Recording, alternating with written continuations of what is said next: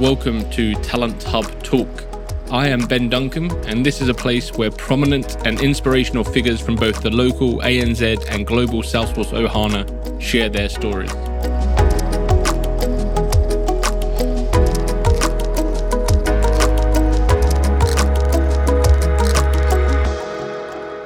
In today's episode, I'm excited to be joined by Christopher Hickman and Tiffany Devlin-Dry to discuss the power of being and having a mentor in the Salesforce ecosystem.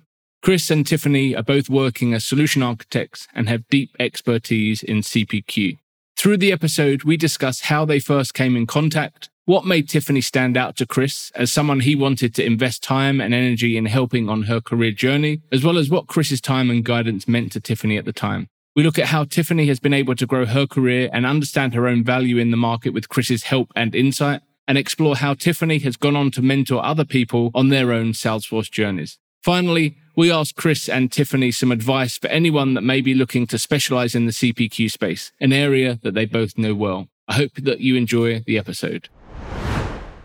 Tiffany, Chris, welcome to the show. Hey, thanks. Thanks for having us. Absolutely, my pleasure. It's really, really exciting to have you both on the show, and uh, yeah, excited to unpick your uh, your relationship and your your journeys through the world of Salesforce and uh, understand a bit more about kind of how you have come to collaborate over the last couple of years. So, um, I guess for for the benefit of listeners, um, could you tell me just a little bit about yourselves, but also how you came to know each other?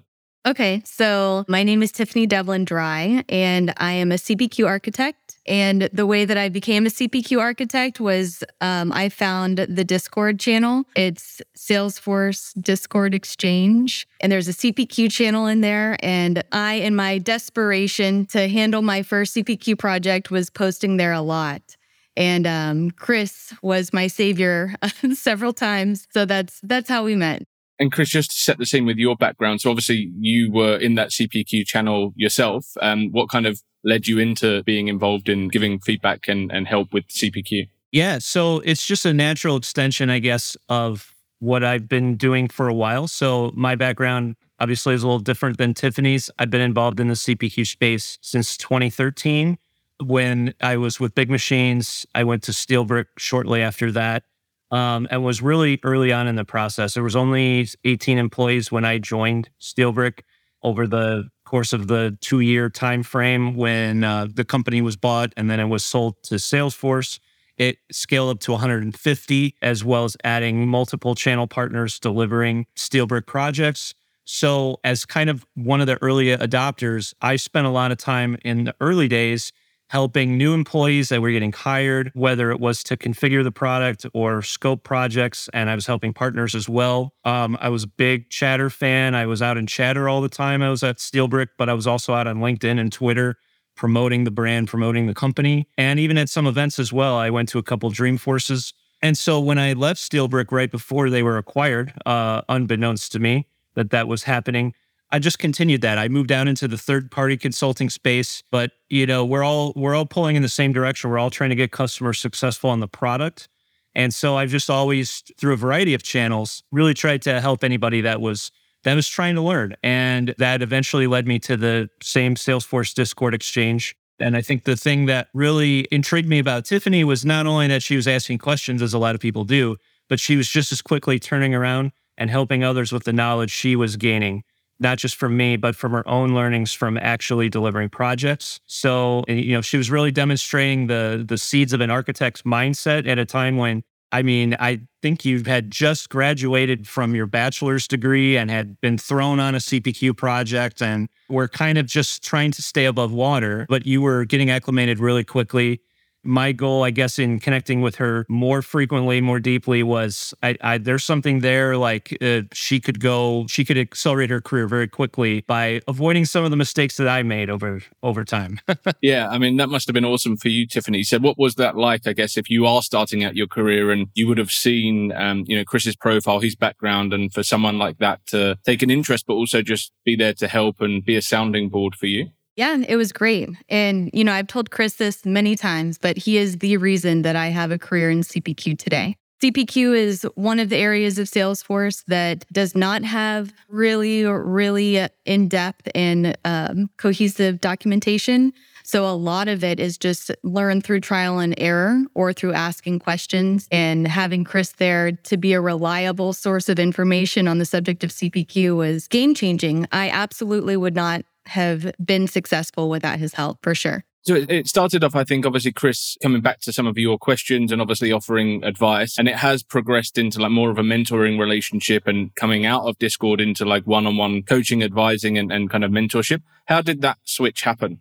Very naturally and gradually. You know, I've done a lot of coaching even before my time in Salesforce. And that doesn't necessarily mean I'm the expert at everything. Like a lot of times people I'm, I've been coaching, I'm a step ahead or half a step ahead of, right? So obviously I'm a few years ahead of Tiffany, but she has quickly closed the gap. But a lot of what I have talked about with her and others, I learned that from people like Gilles Mies, who, who's at Simplus, right? Uh, who's kind of the godfather of Steelbrick solution architecture, as well as Max Rudman, who was the creator of the Steelbrick product. And I still am in contact with Max at Prodly on a reasonably frequent basis, right? So, you know, these connections have lasted a long time, continue to last. And, you know, those people are still out there, and, and we're all trying to help each other, like I said before. So Tiffany and I grew. Our relationship was the same way my relationship grew with those people, which is an architect's mindset. I think you start with a problem, and then you you continue to peel back layers of the onion to find what the real problem is, right? Like the the first problem you see is typically not the actual problem. It's just some manifestation of it. And so in Tiffany's case, right, it, you just, it would be, how do I build this? Then it's, why do I build this? Then why don't I do it this way? And then how do I convince them this is the right way? And then it's like, am I in the right place? Like, what's the next step in my career, right? Like, that's the path that pretty much every architect goes through as they get better with a, with a technology or a, an industry vertical or whatever the case may be. There's so many people out there, right, that would value some feedback, some coaching, some advice from a senior person. But I also feel like it's really important that you value each other's time, and you know, you're making sure that there's value on both sides, because it can't just be one way, right? It can't just be one person expected to to give feedback and coaching and advice and then not, not get anything out of the relationship that's helping them as well. So how did you structure that and make sure that you're coming to these get-togethers? Like, how frequently were they, and that you were getting something out of it each time? So I was very, very aware that Chris was a busy person with his own job and own things to do and other people to talk to. If I had a question that was C P Q focused, I would never direct message him.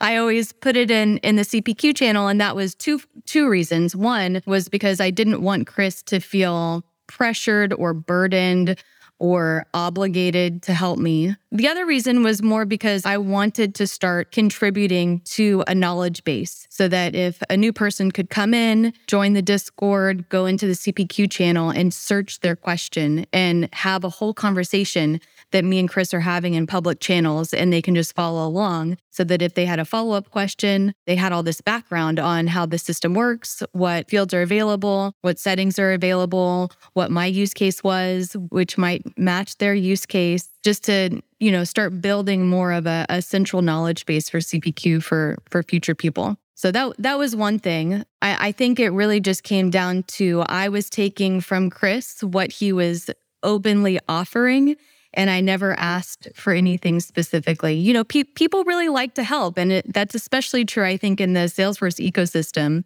And, um, you know, it doesn't take a lot of badgering or prodding or anything like that to, to get a mentor. It really just comes down to taking what people are willing to provide to you, and then being appreciative. Uh, I was very appreciative of Chris's help, and believe me, when I landed that first job under his advisement, I got his address and I sent him uh, quite a few things that I, I think he enjoyed. But, you know, it's really just being genuinely appreciative and then being willing to to pay that forward. Because, you know, Chris has mentioned this a couple times, and I think part of the feeling of fulfillment when you help someone is seeing them turn around and help other people, you know, in, in turn. So... So those were some things that I focused on to make sure that Chris was feeling fulfilled and appreciated, and um, that he was getting something out of the relationship as well.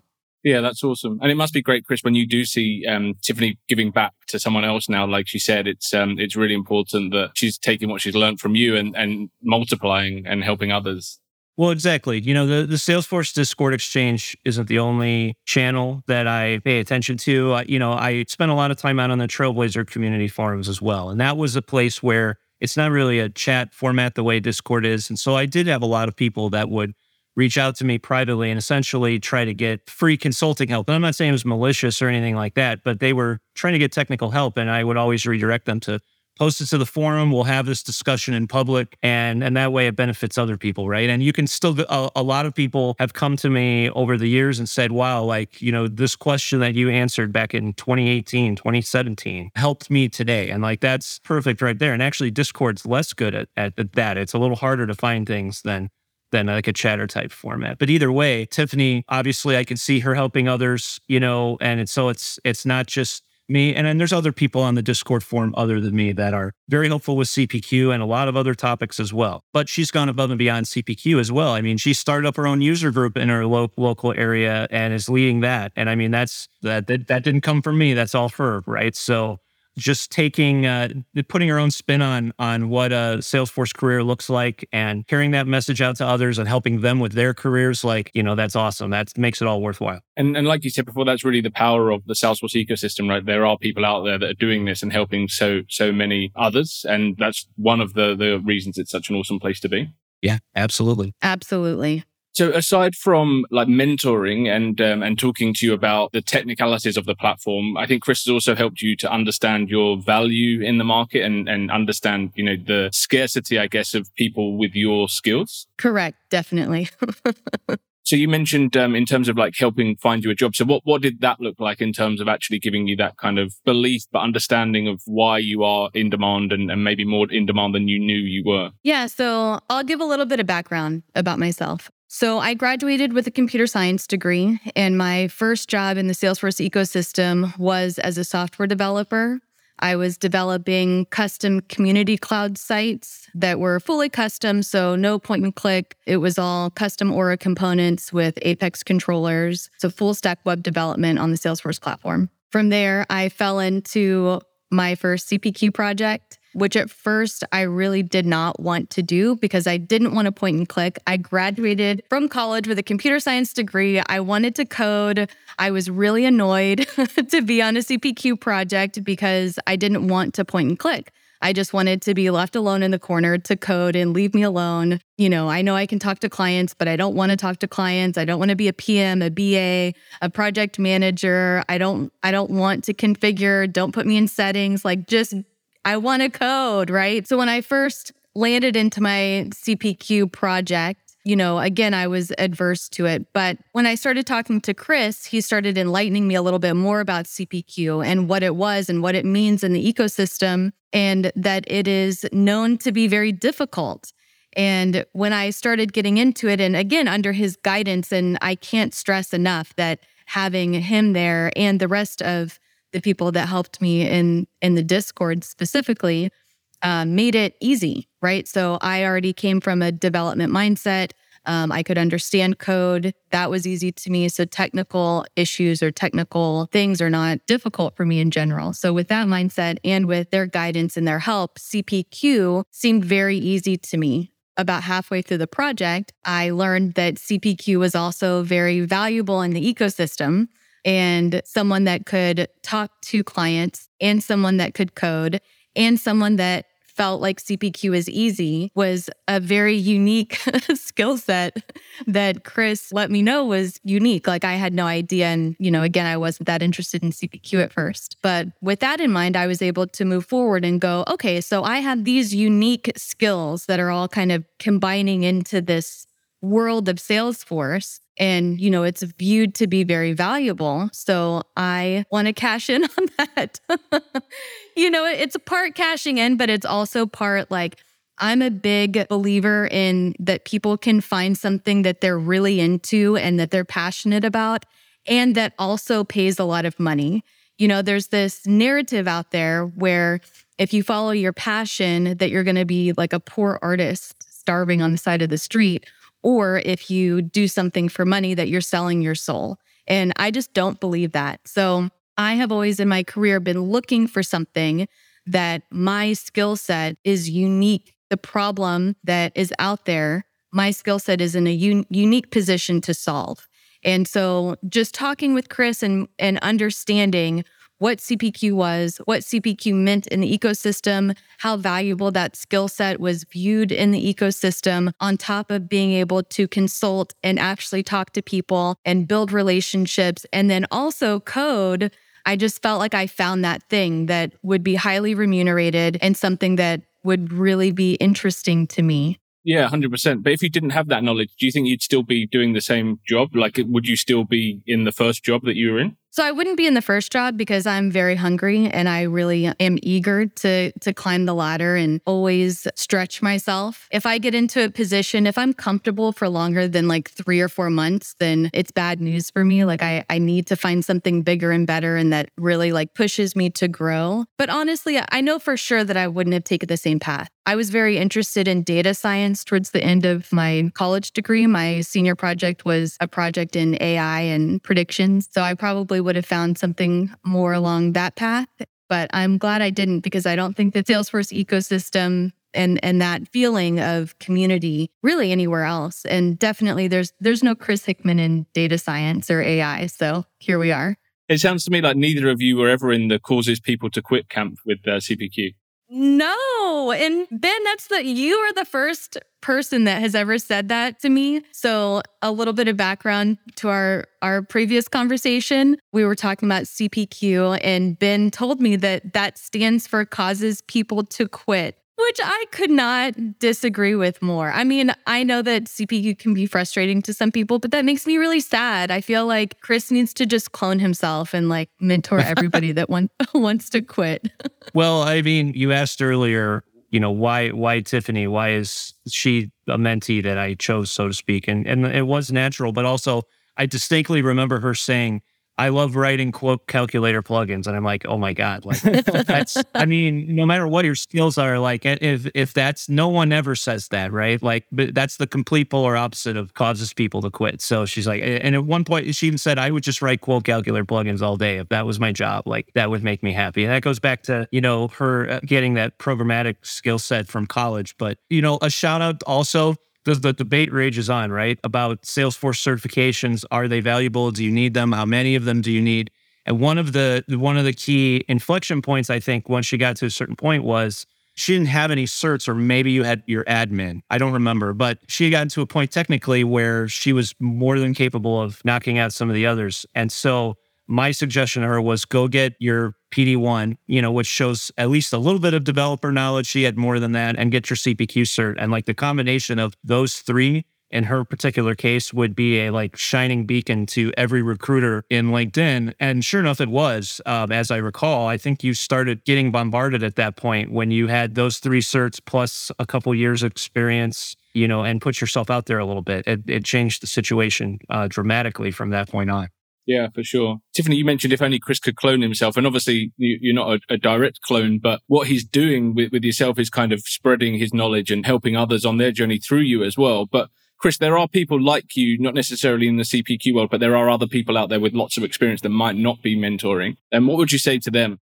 I, I think they're doing themselves a disservice, first and foremost. Like, think of it cynically like that. Certainly being a mentor helps other people, and it can have an impact on the community as a whole, whatever your community is, right? Like whether it's a it's C P Q or it's something else. But through the mentorship process and getting involved in that and answering questions that people have who are coming up behind you, it helps you to be able to explain to your own clients better and your colleagues, and maybe even understand problems in a in a more thorough way. You know, a lot of people have said, you know, if you want to learn something, like figure out how to teach it. And I and that's something when I when I pick up a new topic, whether it's within C P Q or, you know, right now I'm spending a lot of time with flow and integrations, you know, I, I try to get to a point where I could I could train that, right? Like I could get a classroom of people who know nothing about the topic, and they would come out of uh, out of it learning something. And so I feel like that allows me to be a better architect, you know, by mentoring others and bringing them up along behind me. And and eventually, you know, like if people surpass me, which in some ways Tiffany already has, I mean, I think that's fantastic. Like that's that's the dream, right? You want. You want the people you help to do even better than you did, and do it faster and do it better and and and do things you never even imagined of. Mm-hmm. Yeah, I saw you shaking your head there, Tiff. I think you'll agree to disagree. Well, I don't I don't write a lot of code. I mean, I never have. So that's one area right there where she's obviously better than me. And and this, um, we're obviously talking about like the power of mentorship and mentoring in the ecosystem, but this has now just evolved into a really strong friendship by the looks from the outside. For sure. And I just want to piggyback on what Chris was saying, what he would say to Salesforce professionals who are not mentoring people. You know, Chris set a good example for me, not just how to be a C P Q professional and consultant and on the technical side, but how to conduct myself as a, a Salesforce professional in the ecosystem, so amongst my peers. And Chris mentioned this earlier, but I did start a Salesforce user group. It's out of Saint Pete, Florida, just a little plug there. But, um, you know, one thing that I did when I started the user group is I just was like, okay, we'll just see who shows up. You know, I put it out on the Salesforce Trailblazer community site and was like, cool, let's see who shows up and who this group is going to be for. And the people that showed up were newcomers. And that was really exciting for me because I started gearing my my meetups towards what would a newcomer want. And in that way, I've been able to continue on that mentorship to them. We've actually had three people in the last year go from completely disrelated careers that actually started their first Salesforce job, you know, and the user group and my mentorship was a part of that for sure. And it's really fulfilling. It's really fulfilling to be able to help your friends and help the community and... And your husband. And my husband, yes. Um, who I'm teaching C P Q to, by the way. me, me and me and Carrie, Carrie's my husband. Me and Carrie now, when we go out on a date, we sit down and we order our food, and he's like, "Okay, explain what a price roll is." And I'm like, "Okay, so a, a price roll." and uh, anyway, so that that's exciting too. But but yeah, I mean, it, it just feels really good. And and again, I feel like Chris, along with the Salesforce Discord, along with almost every facet of sale of the Salesforce ecosystem that I've been in touch with, has this underlying driving force of just helping each other, you know, which is something very, very, very unique to the Salesforce ecosystem. So I, I can't let you go to C P Q experts. We don't often have C P Q experts on the podcast. So before I do let you go, just one tip or one piece of advice from each of you. Uh, for anyone that's looking to specialize in C P Q? D M Chris Hickman. No, just kidding.